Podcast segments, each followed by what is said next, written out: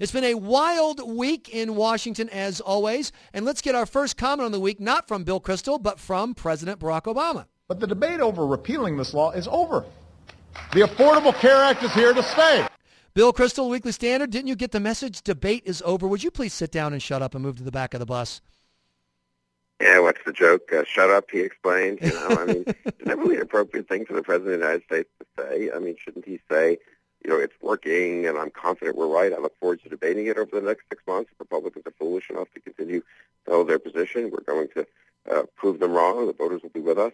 I mean, the, the, the, he's always wanted to say the debate is over, and it's always been a sign of how weak their position is substantively, I think. And in a deeper way, though, a sign of the sort of creepiness of modern liberalism, modern progressivism. They don't really want to make their case and take it to the voters and, and then put something into practice and see how it works and then take it to the voters for a judgment. They want to end the debate because progress is on their side and the rest of us is just somehow, as he said, uh, as President Obama said, I think our history will be won't be kind to those That's of right. us who are fighting for a better health care system and for more choice and, and so forth. I'm interested in how uh, the phrase "the debate is over" is going to resonate as more of the math of Obamacare comes in, as people start figuring out how many millions are now on Medicaid, and that that money is coming out of the taxpayers' pockets. How many, for example, here in Massachusetts, am, we still haven't signed up a single person on the exchange. We've now forced 125,000 people onto Medicaid that we never planned on having there before, and we have no means of paying for it. And those stories are told around the country. Ha- will the "shut up," he explained argument work? as people are watching their taxes go up or as they lose their policies at work because of the higher costs? Well, I don't think it should work. I don't think it will work if Republicans, conservatives, critics don't shut up, and if they really explain what is happening, whether it's the cost of the program, the fact that people are losing better insurance, being forced into inferior insurance, uh, what the effects on small business, the ultimate effects on big businesses, actually, and employers, uh, et cetera. I mean, there's just so many aspects of Obamacare to criticize and to point out, and, and so many factual statements one can now make about it. The 7.1 million, the huge bulk, lost their previous insurance. We've done a miserable job of actually expanding insurance to the uninsured. It's probably about, you know, even counting Medicaid, which is a dubious thing to count. Uh, you know, all the promises of, you know, we're going to expand, the insure 45 million people previously uninsured. They probably insured, I don't know, seven, eight, Right. ten max. I mean, so it really is, but, but you know, conservatives need not be intimidated. The reason I, I read, I wrote a little blog post about this so when the day the president said it or the day after the president said it, because I was uh, both angry at the president, frankly, and I thought it was really a terrible thing to say. I mean, it's just contrary to what how a democracy works, you know. But also um, because I was a little worried that Republicans and conservatives would get spooked by the 7.1 million and decide, oh, we can't keep litigating this. People kind of bored with hearing about it. Of course, if you ask voters, you want candidates to maniacally obsess only about Obamacare? No, they want to hear what candidates would do about a million other issues as well. But I think it is totally appropriate and wise for Republican candidates this November to say this is in part, in, in large part, a referendum on Obamacare. If you're running as a Republican Senate challenger, you're running against a Democratic senator who voted for it.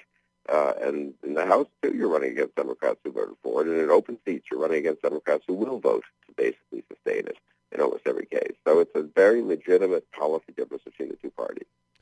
Uh, I'm interested in your notion that uh, the left wants to end debate, and it brings to mind the other story of the day. The CEO of Mozilla, the recently uh, hired CEO of Mozilla, Brendan Eich, I think I'm saying his name right, uh, who was forced out because back in 2008, Bill, and I, this will be pretty radical. I don't want to scandalize anyone who's listening, but his position on same-sex marriage bill was as radical as Barack Obama's in 2008. They both didn't If I'm- support Right, changing if I'm not mistaken, he wrote a he wrote a check, a kind of a modest. Yeah, he wrote a check for thousand dollars to the Prop Eight debate there, and as a result, he was forced out of his job. and the part that's interesting is a And statement. Prop Eight and Prop Eight is so unmainstream that it got, I believe, 51 or 52 percent of the vote in right. California.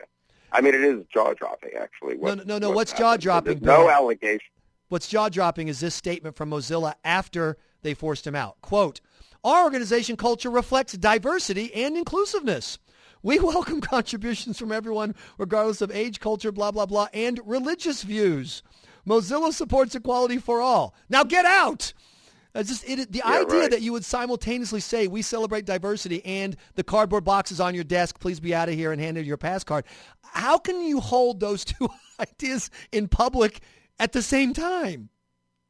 well, and I, if I'm not mistaken, I haven't read everything about it. I guess there's no allegation, zero allegation that there was any discrimination That's right. Mozilla, that there was an unfriendly work environment, all the Mhm. kind of things where you could say, okay, that's not just a personal view. He's trying to impose it on the company. He's trying to hire people with certain views, et cetera. There was zero. Uh, that that allegation wasn't Right. even made, to my knowledge Nope, not at all. um, zero evidence of it. And so in that, in this respect, this is, I mean, McCar- literally McCarthyism, a little worse than McCarthyism in the sense that, I mean, you know, I mean, it's it's uh, it's private sector McCarthyism. I Right. guess the government didn't do anything.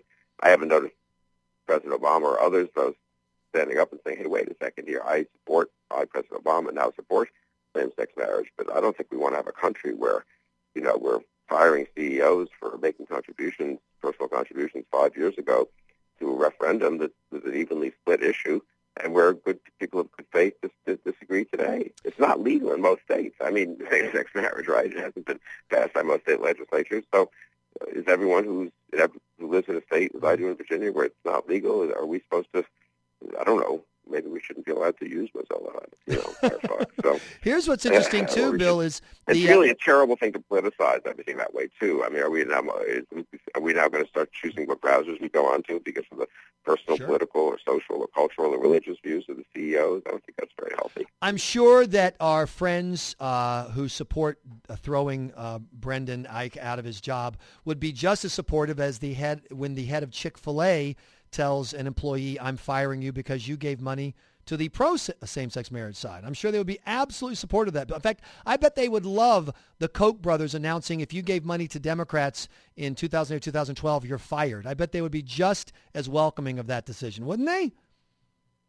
Well, you mentioned the Koch brothers, and that's another instance where everyone's kind of laughs at it. They can take care of themselves, and they're billionaires. Right. Right. That's the truth of that. But you know, for the majority leader of the United States Senate to stand up on the floor of the Senate and denounce people who have been running apparently quite exemplary and very successful businesses, uh, and who have chosen to get involved in politics in utterly legal and pretty transparent ways, actually, um, the, to denounce them as un-American, that's also literally McCarthyism. Right. The House Un-American Activities Committee, that's something that liberals hated uh, when it existed, and then it was denounced sort of retrospectively for 30, 40 years as the epitome to use that term against someone just exercising his First Amendment rights. That that's a terrible thing to do, and now it's done by this by, by majority by the majority leader of the United States Senate. It really, I, I, I've sort of in the past slightly poo-pooed the notion that you know liberals really are going to try to restrict free speech of their opponents, but at this point, um, it's not something to poo-poo anymore. No, I agree, and uh, you know, it's it's kind of embarrassing for those of us who, when we were younger, wanted to grow up to be liberals because you know they were the ones who told the naughty jokes and had you know were ready to party all the time and had an expansive view of lifestyles. And now we know that they're just these blue nosed, blue hair nannies telling you to sit down, eat your you know hand picked or, uh, uh, organic kale, and read our approved booklets on how you should think on issues of the day. It's embarrassing. And don't complain about Obamacare. That's don't right. think that you have a right as a citizen to say, wait a second, this is working terribly. I'd prefer to have a different kind of health insurance system. Well, all I know is from now on when I log on to the Weekly Standard, I'm using an alias. They're not coming after me, Bill Kristol. They're not taking me down. Thanks so much for your time. That's reassuring, Michael. Thanks. Thank you. That's Bill Kristol at theweeklystandard.com.